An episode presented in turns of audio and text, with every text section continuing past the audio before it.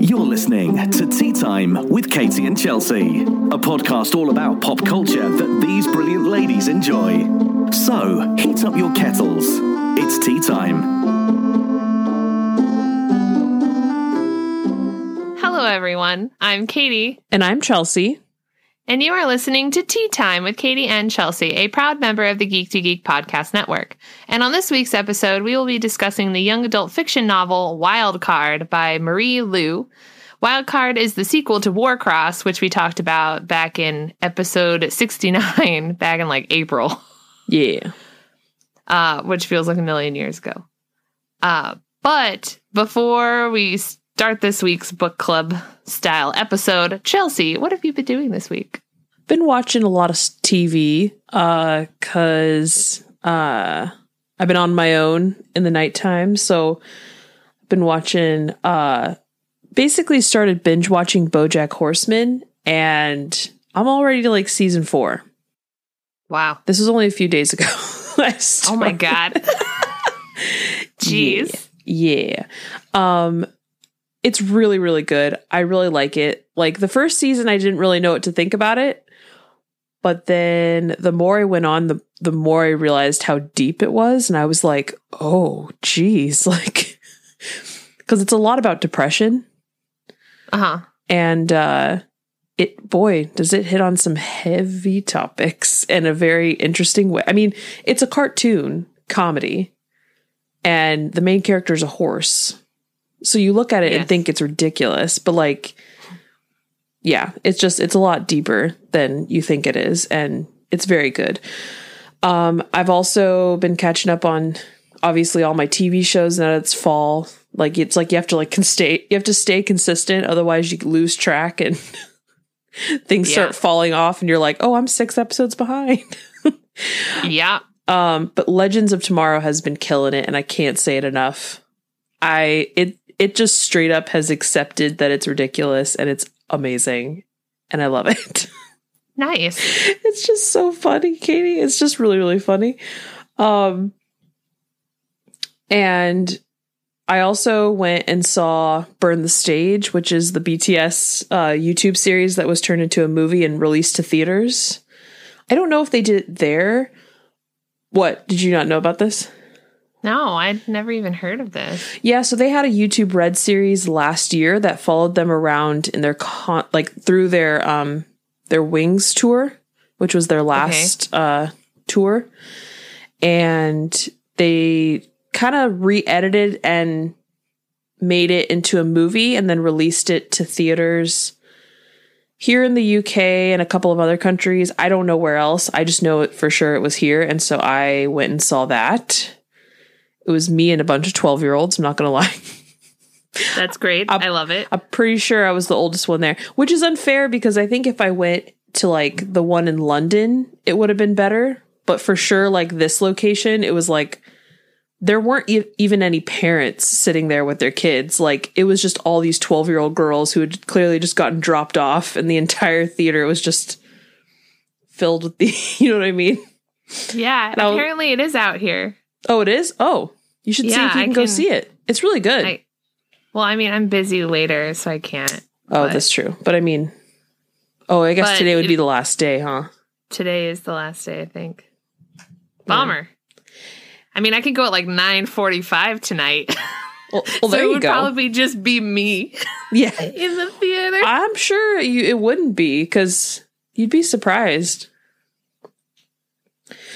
Um, but yeah, that was that was uh yesterday. Yeah, and then after that, I went and hung out with my friend Aoife, and we watched The Princess Switch, which is the new Netflix Christmas movie with Vanessa Hudgens.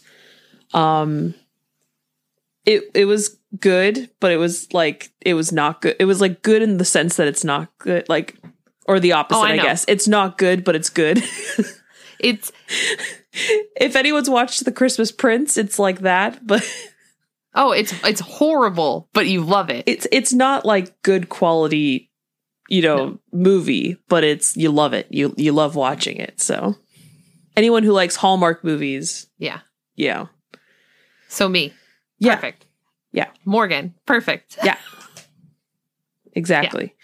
Um, but it was fun. It was it was fun because like if everyone's getting into the Christmas spirit here, obviously because they don't have Thanksgiving here, so there's no for them it's like no cutoff in terms of Yeah. like because you know how people in the U.S. are like, God, I can't believe you're celebrating Christmas before Thanksgiving, whereas here they don't have that, so they're like pretty much as soon as Halloween's up, they're like, boom, full Christmas spirit.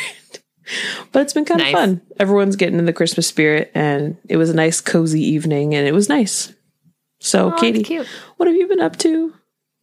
Um, well, if you remember last week how we mentioned that we thought nobody liked our podcast anymore? Yep. hmm Um, and then all these people were sending us messages being like, no, we still listen. I'm subscribed. It's because there's a bug in our analytics with Squarespace. Yeah. Way to go, dude. So basically, I'm everyone's QA person now. QA for, you know, Squarespace, for my job, whatever. So Squarespace is working on fixing our analytics. So it turns out that Squarespace doesn't love us, but our listeners do. yes. So, thank you, everyone. Yes, thank you for letting us know that you still love us, which is great. Um, I was like, there has to be a bug because I'm subscribed to our podcast, so there should be at least one. Yeah, exactly. So, um, but also this week, uh, I got to hang out with Tracy from the Dawson Speak podcast, a podcast about Dawson's Creek. Heck yeah. uh, we went to see Tom Hanks talk at an event in LA, and it was literally the greatest thing on the planet. Uh, he came out with a book of short stories that he wrote that are uh, they're fictional, but they're like semi based on real things that have happened in his life. It's called Uncommon Type: Some Stories by Tom Hanks, and all this did was solidify how much I really love Tom Hanks. To be honest, he was funny and a great storyteller, and I can't wait to read the book. And it was amazing. And I had a lot of fun hanging out with Tracy because I've only hung out with her one other time. So obviously, I need to hang out with her more. Mm-hmm. And because a lot of we talk about different stuff, but a lot of time we talk about Dawson's Creek because she can't talk to Charles about stuff that happens later because spoilers. Yep.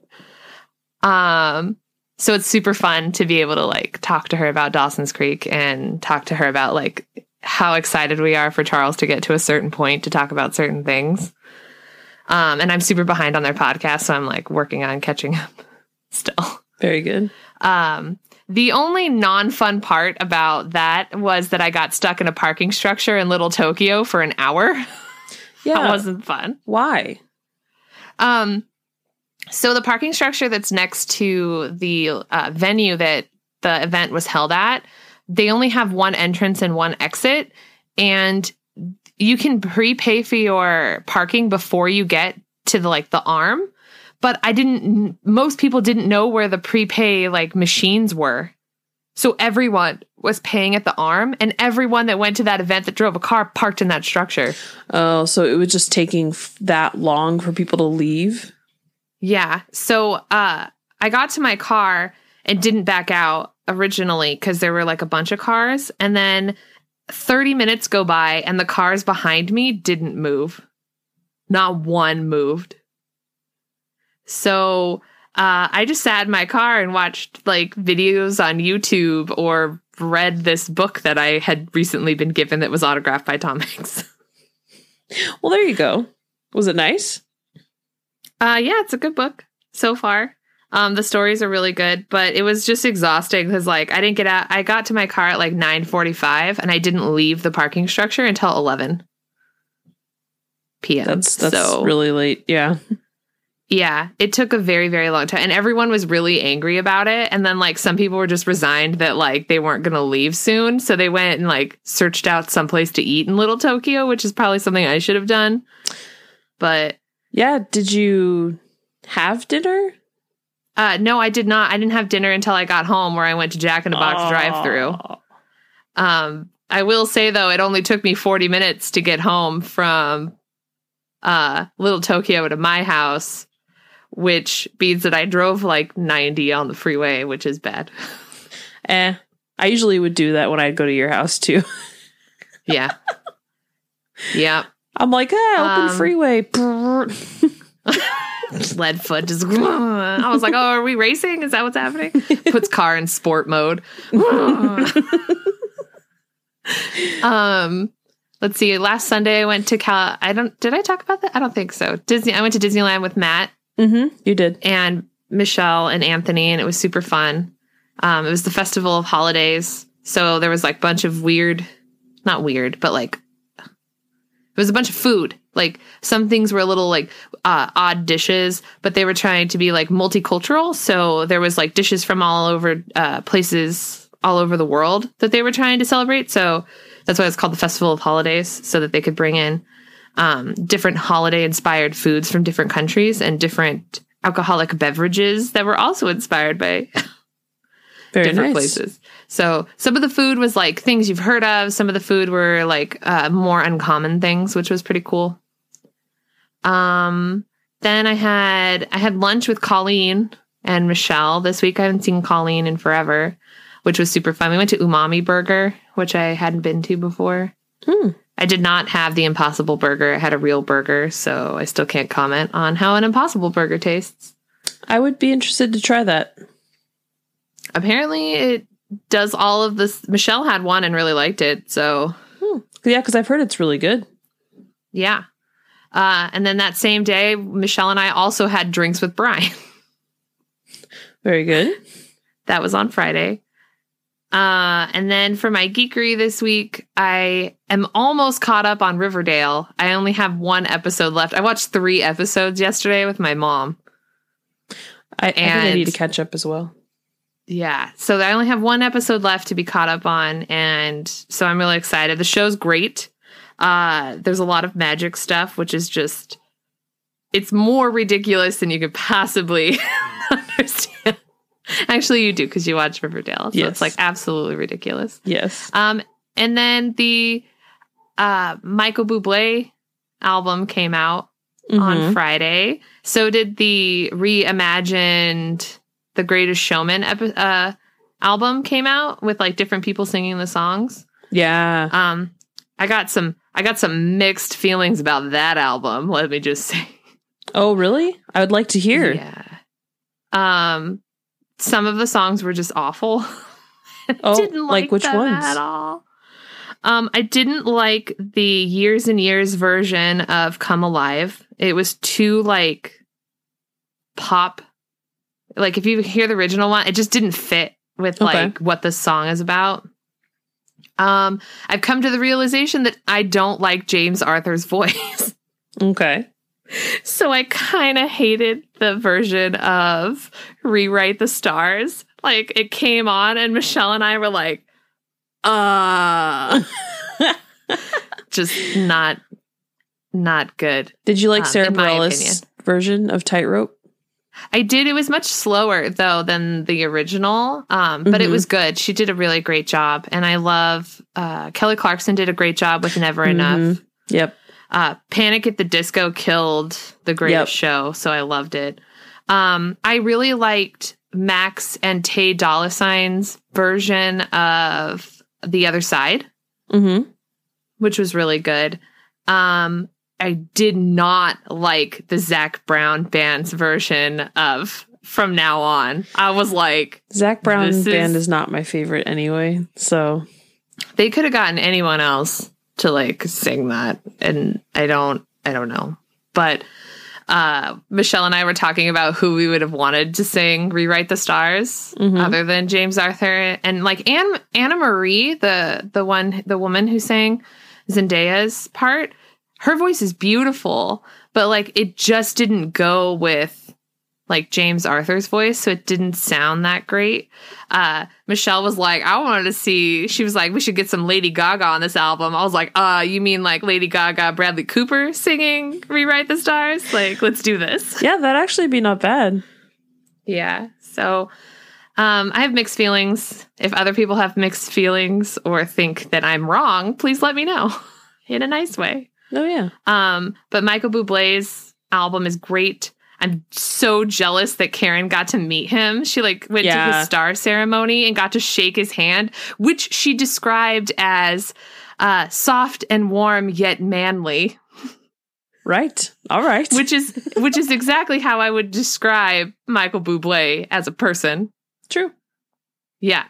And uh and I uh had a very busy day, like busy work schedule, so I didn't I spaced on getting pre-sale tickets to Michael Bublé. So Monday I am desperately going to try to get tickets for me and Becca so we can see him live in concert.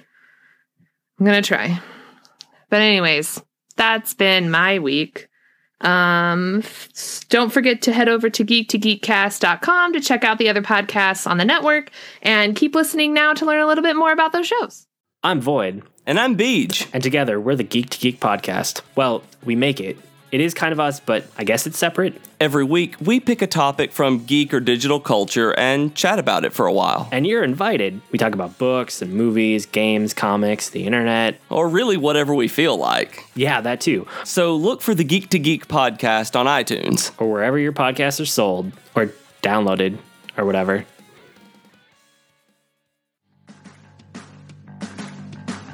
Hi, my name is Joe Hogan, and I'm a geek. And if you're currently listening to this, there's a good chance you're a geek too. So check out my podcast, Geektitude. Each week, I talk with somebody about their geek aptitude.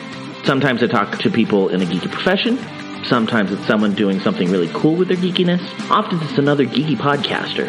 But it's always someone who wants to share their inner geek. So join me each week as we come together to geek out about all the geeky stuff we love.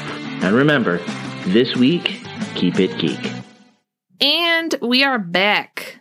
So, as I mentioned earlier, this week we'll be uh, doing another book club style episode to discuss discuss the young adult fiction novel Wildcard by Marie Lu, which is the sequel to Warcross. Uh, this novel was released on September 18th of this year, so actually not that long ago. So it has been too long.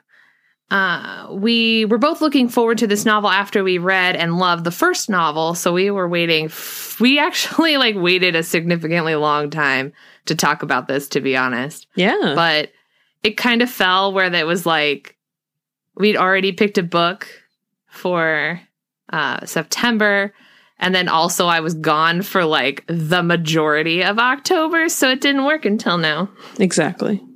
But it's fine; it was worth waiting for. Yes. So on Goodreads, out of 7,973 ratings, Wildcard has a 4.06 out of 5 stars. I will say that the reviews were mixed. Um Oh, that's okay. for sure. Uh well the first the first review that I read about this book someone said when I die I want Marie to lower me into my to lower me into my grave so she can let me down one more time. I was Oh. like, "Dang." That is rough. I was like, wow. I definitely is- don't feel that way about this book, but dang. That is harsh. That is really harsh. If you go on Goodreads, that's the first review for this book. It's brutal. I was like, I don't feel this way at all, but no. damn. Oh my god. I've read such worse sequels. Like, calm down. I know. It really, it, yeah, for sure. But, anyways, so uh, Wild Card pretty much picks up uh, where Warcross left off. Um, so I, I'm reading my notes and I said, What is this good about? I was gonna say, I was like, I don't understand this question. it's a book. It's a book. God. Okay, so what is this book about? Um, according to Goodreads, this is like what they put, which is basically the book jacket. It says uh, Emika Chen barely made it out of the Warcross Championships alive. Now that she knows the truth behind Hideo's new NeuroLink algorithm, uh, she can no longer trust the person she's always looked up to, who she once thought was on her side.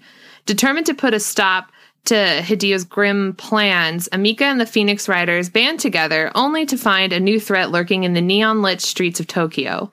Someone's put a bounty on Emika's head, and her sole chance of for survival lies with Zero and the Black Coats, his ruthless crew. But Emika soon soon learns that Zero isn't all that he seems, and his protection comes at a price. Caught in a web of betrayal with the future of free will at risk, just how far will Emika go to take down the man she loves? And yeah, so this book was crazy, to be honest. Yeah. Um, there will be spoilers for this novel, clearly, because we're going to spend time talking about the entire story. So if you want to read it, pause this now, quickly go read this book, and, then And come, come back. or keep listening, because, you know, we don't tell you how to live your life. Exactly. So, first of all, did you enjoy this novel? I did. Uh, I read the majority of it within like two or three days. So I very much enjoyed it. Like, it wasn't one that I struggled with at all. I very much like picked it up and started reading and just kept reading. Um, it's I feel like it's very different to the first one in terms of pace and I don't know. It, it makes sense once we get further into it, but I thought it was like it wasn't just more of the same. It felt a little bit different to me, which I kind of liked, and I enjoyed it. And that's where I'll leave that. Mm-hmm. I feel the same. Um, I will say though that like in regards to pacing, uh, it did feel slow at some parts. Yeah. I will say, um, especially when we were like diving deep into Hideo's brother's memories. yeah, I felt like that took a thousand years. Like it was chapters. I was like, when is this over? it. I agree. Like that. That's what I mean by like the pacing. I felt like the first book took over. Like the entire book took place over a few months, whereas this book took place over like a week. Does that make sense? So it felt very like. No, I mean, if you think about it, that's what happened, right? It's only a week. It was only a week. Because I feel like this book went on for months. No, because didn't they only Wow. had they only had like a week until his That's plan right. went into action. And then the second his plan went into action, they only had like mere minutes to solve it. That's true because they uh, they only had till the start of the Warcross closing championship closing ceremony, which was ten days from the beginning of the book. It was eight eight days, ten days. It was either ten or eight days. Yeah, I feel like it was 10, but I'm not extremely sure. But I mean, not roughly a week. I mean, Yeah, it was roughly a week until because the whole their deadline was when the beta lenses got the algorithm update. yeah, exactly. But but think about that. Like so much happened, but yet it was such a like like for one week to be drawn out into an entire book. It was like whoa. Yeah. Wow.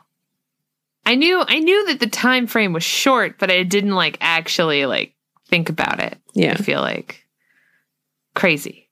Mhm. Um, but yeah, uh, I did like it. I just felt like I felt as if the pacing was a lot slower in certain parts, so it was a bit of a struggle to get through certain parts because I just wanted to move on. That was the thing. Um, but if anything, that kept me just reading because I was like, well, what happens next? Exactly. That's kind of how I was as well. Yeah. So, what did you think when you first started reading about what the algorithm was doing? Because we had an idea at the end of the last novel when we found out about what the algorithm did, but we didn't really have an idea of what the repercussions of it were. But you get that within the first like few chapters. Yeah, we we knew that it was gonna stop people from basically doing bad things, but like that was very vaguely the idea of what we knew. Um, but we saw like people were turning themselves in for crimes that they either, you know, did recently, did way in the past. Um, like the, you know, FBI's like most wanted people were coming in and turning themselves in. Uh people like the actual current crime had like dropped dramatically uh people were i don't know it was just but then also people were obviously committing suicide because of either the guilt or the fact i don't know like I, i'm assuming it was the guilt of what they did and they figure that that was i guess the way to deal with it instead of turning themselves in but it was a Yeah. it was pretty much what i expected was going to happen when we left Okay. off with the last book Yeah. Um, I think the thing that did shock me was whether or not it was true because they did discuss it, but they never actually came back to it.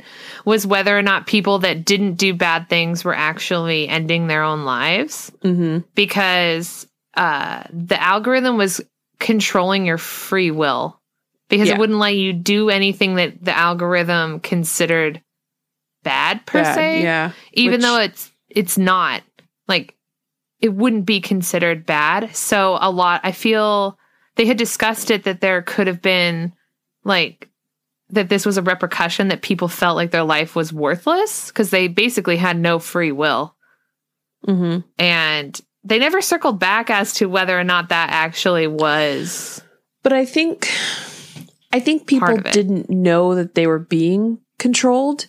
They just knew that like this sudden like guilt about what they had done or what they'd wanted to do was bad and therefore like that's why they were turning themselves in.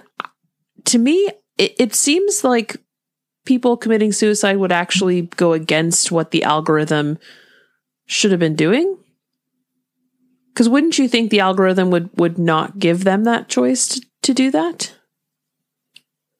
I don't think that maybe the algorithm didn't consider that. And maybe yeah, the out like the glitch in the algorithm was that it was making them want to do that, but also not stopping them from doing that. possibly.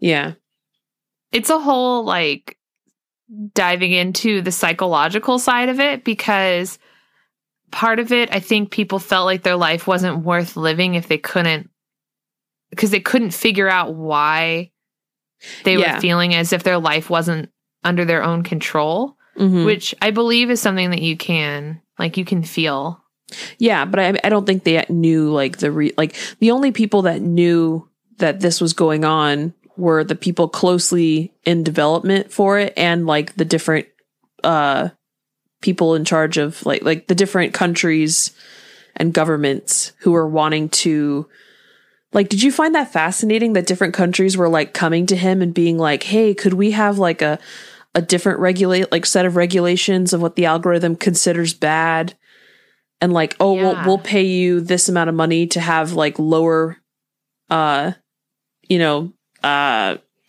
I don't know lower regulations of crime or whatever which I thought was interesting because it's like wait you want people to like do a little bit of bad things like I mean either way like the whole thing in itself to me is is not good at all but it's just interesting that a country would come to them and be like hey could you let like something slip by like, Yeah. you know what I mean it's it's very very strange and very it, it has a lot of like both psychological aspects as well as your thoughts on morality like ethics And- and, and ethics and uh but also to see the genius behind something that's written like that oh yeah it's crazy. Insane. So, uh, how did you feel about Emika deciding to join up with Zero and the Black Coats? at the beginning of the book I definitely was all for it because I bought into the fact that these were like a vigilante type you know group that was trying to fix it. Like I mean remember how we felt at the end of Warcross? We were like we were like betrayed by the fact Oh, yeah. that he had done this and that you know his brother was the one that was trying to like stop it. And we were like whoa like this is so interesting. Like it, it was to us it was like a plot twist that he was actually like this this guy who Emika had been after the entire book who we thought was the bad guy was actually kind of the good guy in the end so with that thought leading into this book I was like, oh yeah, well of course she would go work with them to try to stop him from give like, you know, having mind control against these people. So at the beginning, yeah, I was all for it, but obviously events happen that you things are revealed. clearly we didn't we didn't realize certain things until much later which i mean that just shows that she that the author is really good at getting you to buy into exactly what emika believes because she thought the same thing because she felt like she had no other choice because she had already tried to talk to hideo about getting rid of like stopping the algorithm Exactly. but he was so one track mind focused on finding the person who kidnapped his brother or hopefully finding his brother hmm that he wouldn't listen to her that he felt like the only way for for there to be good in the world was for people to not be able to do bad things and his mind this was the only way to fix that That was, and it's like, that is such a skewed way of thinking about things. And it just really does shock. I mean, I obviously know they had to have that happen for the plot. Like, but it's just like, for a guy that smart to think that narrow mindedly, like, you know what I mean? yeah Like, oh yeah, well, we'll just make people not do bad things. And it's like, yeah, but like, think about that for more than a second. like, you know what I mean? Yeah. I think it's part of because he was just so focused on his entire life has been about oh, yeah. Finding his been- brother. has been built based on what happened in his past. So like his brother getting kidnapped is the whole reason that uh like we came to this moment. And I have to go get my, my cat out of my room Yeah, because he's was- crying. Did you hear that? I, I heard him, yeah. Mm, That's great. Thanks, buddy. Okay. So let's move on to our next question, which is how long did it take you to realize that Zero wasn't actually a real person? Okay, see, I'm terrible at seeing things coming. I am very much a reader that is like, I'm following with what the main character's thinking. So I didn't see it coming until it happened. Like straight Oh, up. yeah. No, I I when she realized is when I realized. Yes, I was today years old. When. That's exactly what Yeah. it is. Um, yeah. Totally. When that happened, I was like, "What?" that, it- that was a really good plot twist, I thought. yeah. Because like I genuinely thought it was his brother. Yeah. But then like she when she goes back and thinks about all the times that she saw him, she only either saw him in like in the dark world or in Warcross. And then she never saw him like the first time that she actually saw him in the real world was only around when like if Taylor was in the vicinity or something and like he never touched her, he never came Yep. close to her. And when he stood around like he didn't when he was leaning he she said he was leaning against the wall but then when she thinks about it she will look back and it was like oh well he actually wasn't touching the wall it's because he's not real Yes, exactly. He has no physical form, it's crazy which like blows your mind, doesn't it? Just like yeah but and then it became super depressing knowing that the only part of Hideo's brother that exists is his mind that his brother's or his physical memories. form yeah his memories and his mind are the only things that exist that the rest of him like his physical form like the person that he was like died it's Yeah. just depressing it's very depressing because it's it's not like oh just his body is dead and he's living on. I mean it's really like it's a computer who's taken in his memories and it's like an algorithm essentially. Like his brother has become an algorithm that can take on a form but it's not physical. It's like ah it's just I, there was a lot of deep like discussion i feel like at the end of the book when emika was saying like when she saw her father and Yeah. said like you know he he looks as real as the you know the day he was alive when i saw him but only because that's the way he lives in my memory. And so therefore that's the form he can take you know with with the algorithm and everything. But that's exactly how hideo looks at his brother you know he's as real Yeah. to him as you know her father is to her seeing him in the memory. And It's yeah. it's this like line between where reality exists and where virtual reality exists, which they do kind of talk about a little bit at the towards the end, where it's trying to figure out where real life is and where your real life mixes with what's not real. So which means that uh, because everything is connected to those NeuroLink lenses or glasses, that means that if she wasn't wearing them whenever uh, whenever Zero showed up, she would actually not see him yeah because he doesn't actually exist in the real world until later when he has that machine body mm-hmm. that they create that was created for him um that like he wouldn't actually exist so he couldn't actually hurt her anywhere yep uh if she's not wearing those uh neurolink lenses yep just which virtually is like just blew my mind when that ha- I was like he's not real are you serious? I know. I know. Like it, it's just so fascinating to think about, honestly.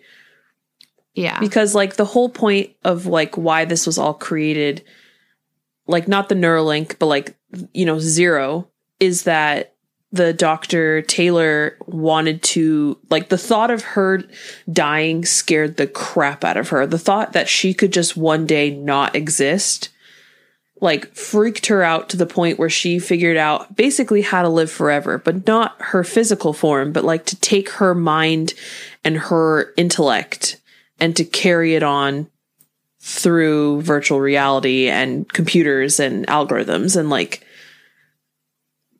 but but like that's where you get into like ethics and morals and like is like should we live that long? You know should we keep our minds and keep going in that way or like and at what cost? And that and she Yeah. she like there was eh, she took all the cost is what i'm trying to say. Like Yeah, I mean, because that definitely that leads into my next question because in this we learn the reasoning behind why Zero was kidnapped as a child. yeah. So we learn the reasoning behind it is that Hideo's brother was actually dying.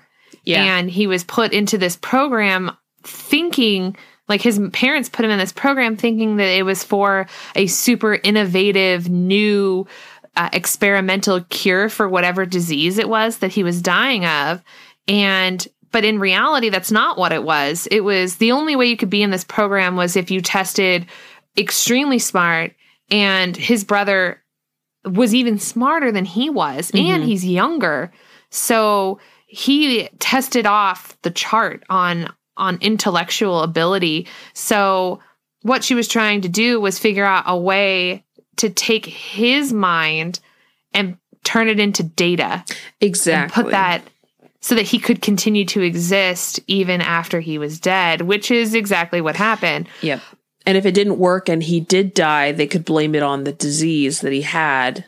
And that's Yeah. exactly why they only picked sick children yep. and which is where we got the new character in this novel, Jax. Mm-hmm. Uh, did you like her? I liked her. Oh, I definitely liked her. You know who I pictured her as? Uh, Bex Taylor. Oh, Like that's who I pictured when I was reading the book. oh my god! Wouldn't she make such a good Jax? yes, Yes. Oh my god! Yeah, she would have been amazing. She would be amazing. Oh my god, I love Bex too. Yep. I love her so much. Oh my god. I god, have no idea really why. exciting. I just like pictured her because like she's just like I don't know.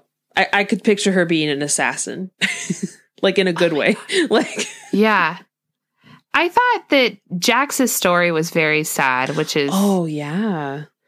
which she got she was a sick very smart child who got adopted by Dr. Taylor Mhm. and she was put through all the same rigorous terrible stuff and she ended up surviving her sickness but and she became an assassin and she was like damn good She was very, very good. And what was sad is that she like had she like she knew nothing else and she had no she didn't have parents and so you know this dr taylor like basically was like i'm your mother now and like manipulated that. Because Yeah. then jax would still like kind of have trouble like betraying her. Not that not that she i mean she ended up betraying her but like she only like she stuck with her this long because she manipulated her into being like well i'm your mother. I take care of you Yeah, you know? it took her a long time to come to the realization that that Zero was more of a reflection of Taylor of Dr. Taylor than it was of who he used to be. Yep. But she could always see like his existence still within there. Yeah. So that was the that was the biggest part of this book was like it transformed into figuring out a way to get to like Hideo's brother inside of Zero. Yes. So like they were like two separate people almost. And it was trying to figure out if somewhere inside of Zero's mind, locked away in this like room, is where uh like his brother existed. it was And it was almost like because like the older he would grow up they were trying to cut off his emotions and just keep his intellect and so Yeah. they were like with all the tests that they did like they would see how he would react emotionally to like you know like the scarf and his brother and like his parents names and so eventually zero became basically a version of him without his emotions but Jax Yeah. could still see that deep down, like those emotions were there, but they were just buried really deep. Yeah, and every so often, I want to say I don't know how to pronounce his name properly. That's why I just keep I know, calling same. him Hideo's brother. I think it's Sasuke. Yeah, I think so as well. I think that's how you sell, say it. Um, but every so often, like he would pop up, Mhm. like when uh, she got into Zero's mind and she saw a memory. And Zero was like, Oh, I didn't mean for you to see that because he didn't show it to her. Sasuke did. Yep. He showed it to her. And he also lit the way for them to try to get to him when they made it inside of Zero's mind Mhm. uh, when they were playing that game of Warcross. Yep. So that was like Cool. exciting all on its own. Yeah. Um, but I did. I want to talk about how Emika and Hideo got back together Okay. and like okay. they they like hooked up, which was like made me so happy. It did because, like, obviously we felt so betrayed at the end of the last book because we were like, Yeah. oh no. Like, in actuality, he was just doing that. He, like, ended up doing this really bad thing. We thought he was a good guy, but, like, it turns out, like, he is. He was just really blinded by his passion to find his brother. It- Yeah. and he, you could see like throughout the beginning of the book like he did feel that guilt and he did have that worry that what he was doing wasn't as good as he thought and he took emika's words to heart um whereas if i think he'd never met emika he probably would have gone full force with the plan with no remorse you Yeah. know but he he had definitely changed as a person because of emika and he saw things with a bit like clearer eyes and so of course yeah i did want them to get back together like they built this like super intense relationship in the first book and you were so invested and like yeah. you know you could really like you could see that deep down he was that person that we all saw in the first book yeah. so it, And i liked it i liked it and he still cared about her so much. Uh, like when she got drugged by Jax, like of all the people that she could have called, like she called Hideo like three times. Yes. And he like was super worried about her. He didn't know what happened. And then they got in that fight and I was really upset about it. Um, but even she was worried about because of the fight that they had that if he would talk to her again Mhm. and but no, like deep down, like it wouldn't have mattered. What did what did uh Hammie say? She was like, but you standing in front of him in this beautiful dress, like he'll forgive you. And I was Oh, yeah. like, uh yeah.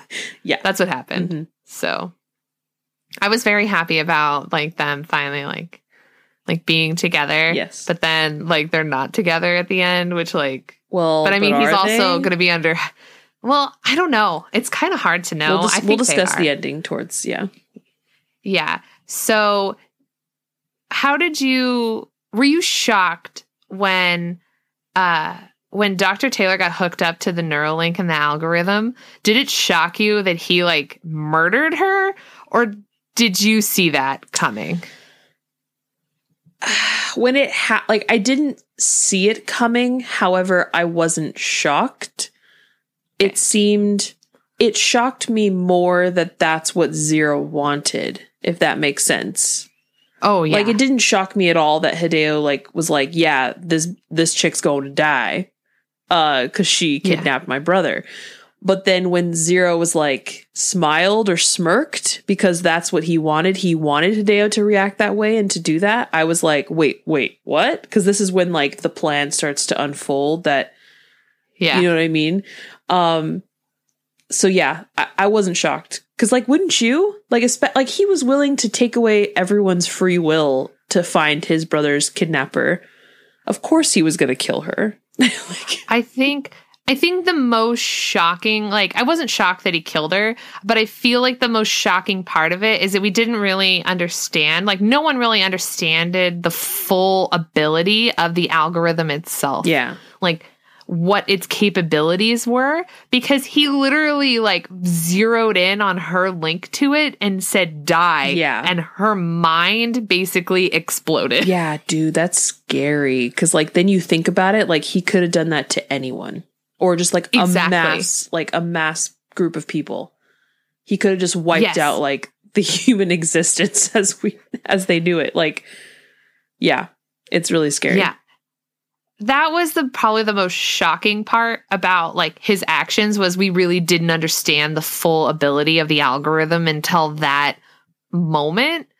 Um but I will say though that I did not expect Zero to go all like uh corrupted by the one ring Frodo Lord of the Rings all over everyone. No, the ring is mine Yep.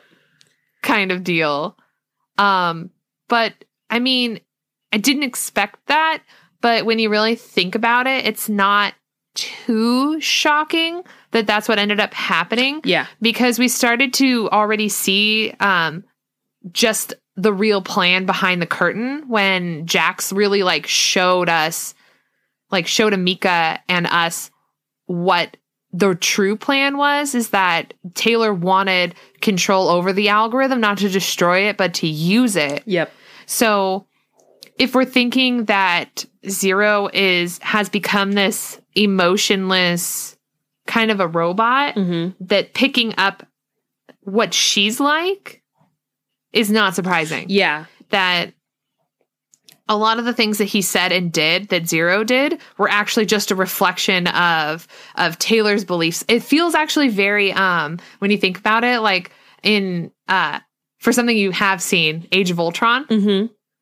like how uh Tony Stark was very scared about the future and wanted just wanted to protect us, but how uh uh Ultron took Tony's feelings and warp them into the only way to, to protect us is to save us from your to save you from yourself Yeah. kind of deal. And that's basically what like it was becoming like that where like her mind completely warped the way that Zero thought. So he was literally just a reflection of her, but in a much scarier fashion. Oh yeah. And it like ended up getting her killed. like yeah. it, it's yeah, Yeah. it's interesting. Yeah, that was pretty that was pretty frightening. And like when he took over the algorithm, so anyone which was really interesting, so the beta lenses did their update when the closing ceremony began. And so anybody that had beta lenses were now supposed to be linked to the NeuroLink, but right as her lenses were updating, she released that hack Mhm. against Zero to try to destroy the algorithm, but it didn't work. But what it did do was cause like a glitchy thing to occur where her NeuroLink lenses didn't get linked to the algorithm correctly. So she was still free, and anyone that she had actually linked with was also free. So that meant like all of the Phoenix Riders and then shocking Jax as well because she had linked with her. Yep. And also Hideo as well. So anybody that was linked with her was actually not hooked up to the NeuroLink network and the algorithm and under Zero's control, which was pretty great. Yep. Um, so how did you feel about the way the story ended? Um it makes sense uh that obviously you would need to shut down the NeuroLink in order to investigate and get the human race back to normal. Cuz like Yes. everyone was now under control and everyone knew it now. Um and it would make I did like the fact that they did uh charge Hideo for his actions. Um because I feel like if this were like a movie, they'd be like, "Well, uh you saved so and so, so we're just going to let you off free." And it's like, "No, like he still didn't he still did a bad thing. Like he still made an error in judgment." But like at the Yeah. same time you're you're you're leaving the book knowing that deep down he is a good guy even if he did like really make an error in judgment and I do like the fact that Zero is kind of like mm, like what is it? Not let off the hook, but he's still out there somewhere. Like that that story like is still left open. And uh I like the fact that you know they address the issue that okay, well someone is going to do this. So we like we either need to get this back up and running but do it right or otherwise mm-hmm. someone else is going to take that like space and possibly create it for good but possibly create it for bad so rather like Yes. so instead they like want emika to come in and try to find the flaws so that they can make sure that there aren't any which i think is Yes. interesting like a, a very interesting way of carrying it on Mhm.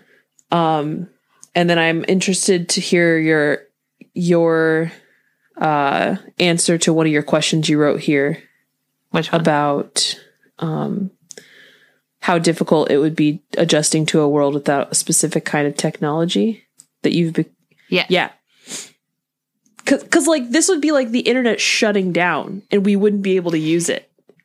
It would be more, I think it's more equivalent to not being able to use a smartphone.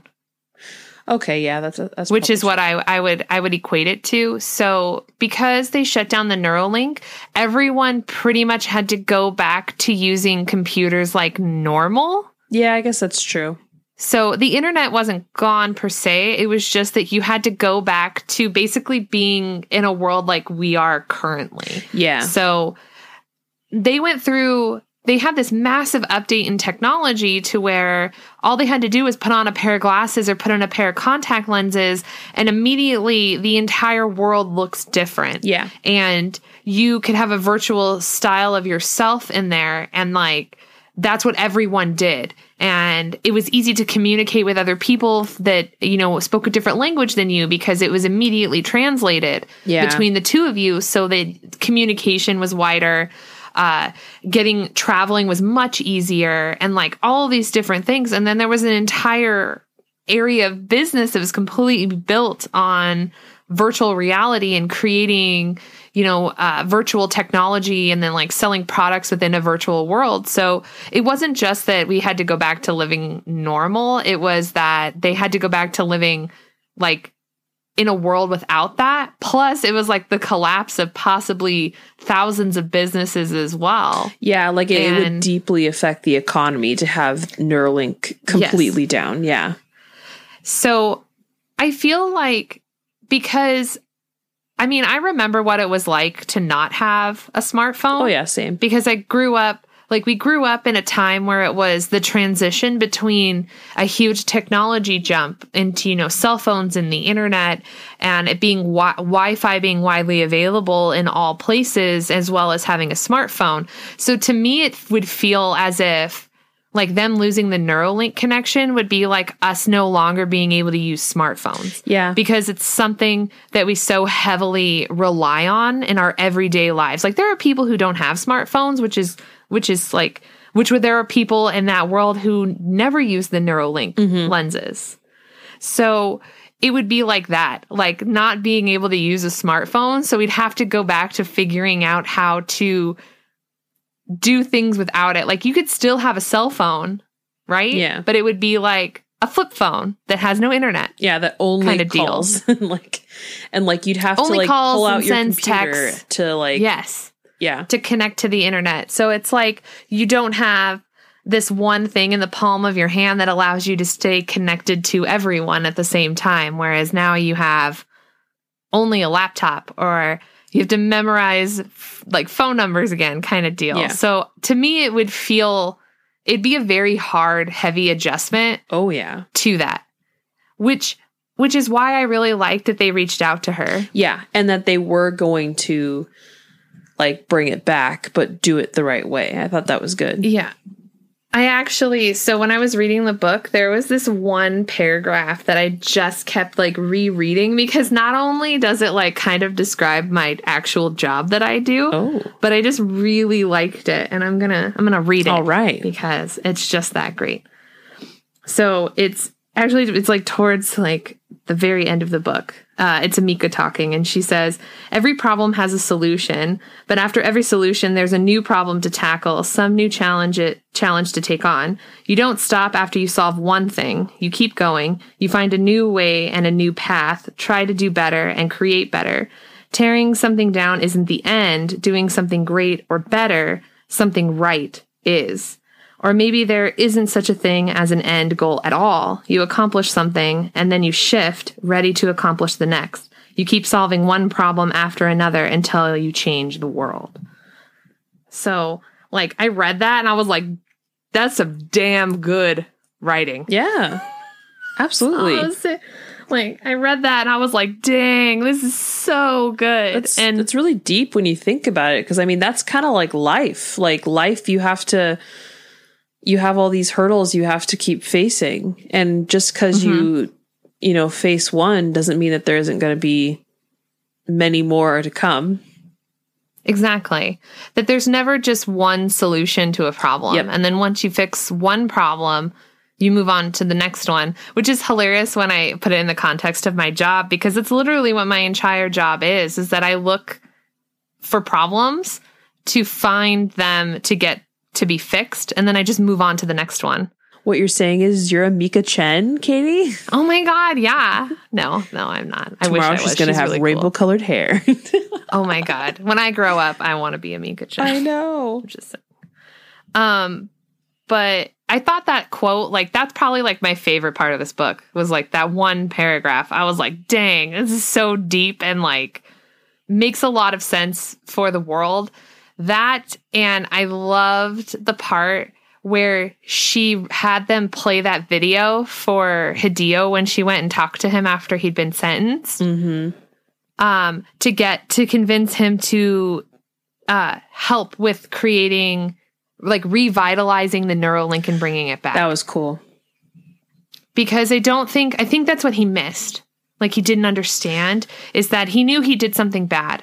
Yeah. Um, but what he didn't realize is how much of an impact on everyone's lives that this technology that he built with the sole purpose of finding his brother actually did for the whole world. Yep.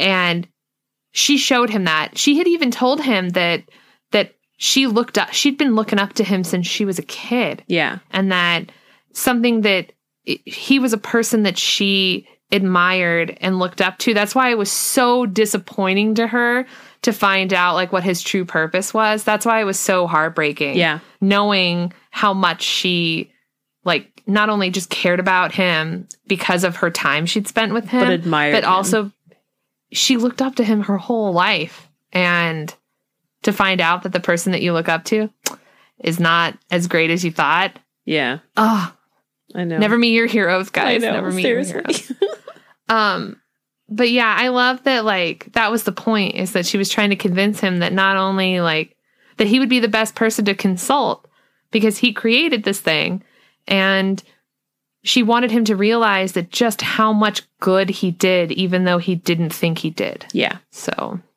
um i guess last few questions was there anything Did you have a favorite part? I don't know. Did I ask? Um, I really liked when they like once she linked everyone to her. Once like the closing ceremony happened and like Zero went into the algorithm and like everyone linked up and they started playing that game of Warcross. I thought that was really fun. Yeah. I thought that was really really cool. And I was listening to like some really good music along with it, so it felt like I was like watching a movie, but it was all in my head. You know, I mean? like Nice. like I could see them playing Warcross in my head. It was cool. I love that even though there was the possibility that they could get trapped in there and it didn't matter, they were her team, even though she wasn't even on that team anymore, that no matter what, they were there. They were going to be there to help her. Those were some just, good friends. Let me tell you. Oh my, g- the loyalty and the just everything. And I was so happy that when they were trying to figure out what they were going to do outside of like Warcross, because it had become their, like, it's something that they did. Uh, when, uh, what is it, Roshan was saying he was going home and, and Hammie was like, yeah, but I heard, uh, Tremaine is coming with you. And he's like, uh, I was like, yes. True love. Exactly. Oh, that That, that side relationship. that whole storyline was really cute as well. Oh my god, I loved it. And I loved that like we found out exactly why they weren't together anymore and I was like this is just stupid. Yes. But anyways, um would you like to see there be a third book? Part of me does because obviously I really enjoy this world Mhm. and these characters and the story, but also I feel like I can't decide if she wrote it with the intention of a third book or not because I feel like it ends in a way that leaves it open enough that if she did want to go on she could, but it also finishes the story that you feel satisfied. Like Yeah. I I know that the story is going to go on, but I don't necessarily have to see it. It's like Yes. it's like those series finales of TV shows where like they leave the story open to continue, but it's but it's satisfying and it's wrapped up and every like storyline feels like it's, you know, complete in a way, but it's but this like life still goes on Yes. like the the book ends with obviously Emika uh accepting the position of, you know, helping Henka, right? Henka Games. Henka Games. Uh and then asking Hideo to, to join her. And then we get the little like news uh clip. What is it? The, the news quote Yeah. that she's the CEO. So this is Yeah. obviously like a clip from the future Mhm. that she's the CEO and there's rumors that they're together because they were seen holding hands walking out of a restaurant. Right? And I was like, Which yeah. which means Yeah. he would be off of his house arrest or did they say yeah. yeah. Yeah, so I'm like giving me that makes it even like more complete for me because it's like okay, I, I know that they kind of like end up happily ever after. Cause like in my head, the way that I think about it is that when she's gonna set up a team, you know her team is gonna be Oh, Hideo, Asher, Hammie, Roshan, Tremont, like all these people that she's Yes. been connected with this entire time is def going to be her team yeah. later. Um, also, like I will say though, I loved when uh, she got the phone call right from the current CEO of Henka Games, and then as soon as she uh, hung up, the phone rang, and it was it was Sasuke calling her and being like, "So you gonna take the job?" Because he still existed everywhere. Yeah, and she wasn't Like- surprised that like she was like, "Oh, you heard that?" And he's like, "Uh, yeah, I am pretty much everywhere. Of course I picked up on the conversation." but I like that she wasn't like scared or anything. She was just kind of like, "Oh, hey." It was like a friend popping up. And it kind of br- I- it brought you comfort that like yes, Sasuke is is like is dead. He is dead, but like that he could still kind of be there and be of a comfort to Emika and Hideo and Mhm. Jax. Cause remember, like she said, like, oh, Jax seems to be texting someone that doesn't exist. or calling Or someone calling that doesn't some- exist yeah. from jail, like that kind of thing. I was like, it felt very her to me. Yeah. You know, like, Yeah. right? Um, but I kind of loved it. It also made me laugh because when I was thinking about that, it also made me think of do you remember the Angel episode where Phantom Dennis, the one like the ghost that lived in Cordelia's apartment? Yes, yes. Where he wasn't evil. It was, it turns out it was like the spirit of like his mom was evil, but like he stayed in the apartment. And like, remember when he took her, her soda? She's like, hey, hey, hey, Phantom Dennis, put that back. yes.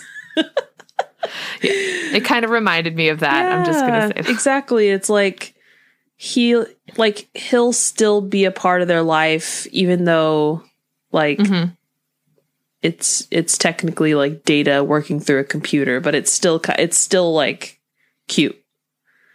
I feel like it would be something similar to Samantha, right? In her, Yeah. uh, the AI, that the longer things go on, the more that she sort of developed, like she learns. Yeah. And I feel like that is what would happen to Sasuke, that like the longer he spends in the internet, the longer he would learn to be something more. And Yeah. it's only saved all the best parts of him. So like I'm kind of great grateful for that. Yeah. So I like that. Yeah. Um, any final thoughts? I I enjoyed it. I don't understand why people were so let down. I mean, I I would probably like Warcross better than this only because I was blown away at the world building that Marie Lu had to do. Like she had to Yes. she had to build this world and it was incredibly visual. Like for a mm-hmm. book, this was such a visual experience. Like in your mind, it made your imagination work in overdrive. Whereas this one, that world was already built, so there wasn't necessarily as much. But because that world was built in your head, it was like your imagination got to kind of dip back into that world and then continue on the journey. If Yeah. that makes sense. No, that makes a lot of sense. Um, yeah, I wasn't sure if like I wasn't sure if I read this correctly, but Marie Lu used to work in the video game industry as an artist.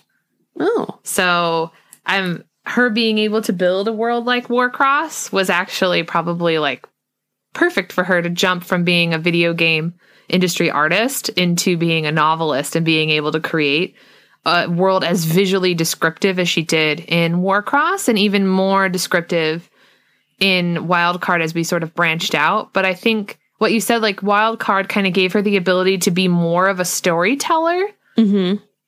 More than just a world builder, which she did. She spent a lot of time trying to like build this whole world for us to be able to visualize it in the first book.